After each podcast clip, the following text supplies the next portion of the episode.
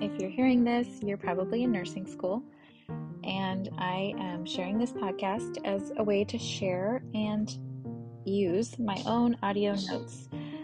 I my procedure is to write tons and tons of notes over the week and then record them because speaking them aloud in a way that maybe someone else could understand really helps reframe them in my own brain and in my own voice. So then hope I'm sharing them in the hope that it can help someone else, but it really helps me to make these.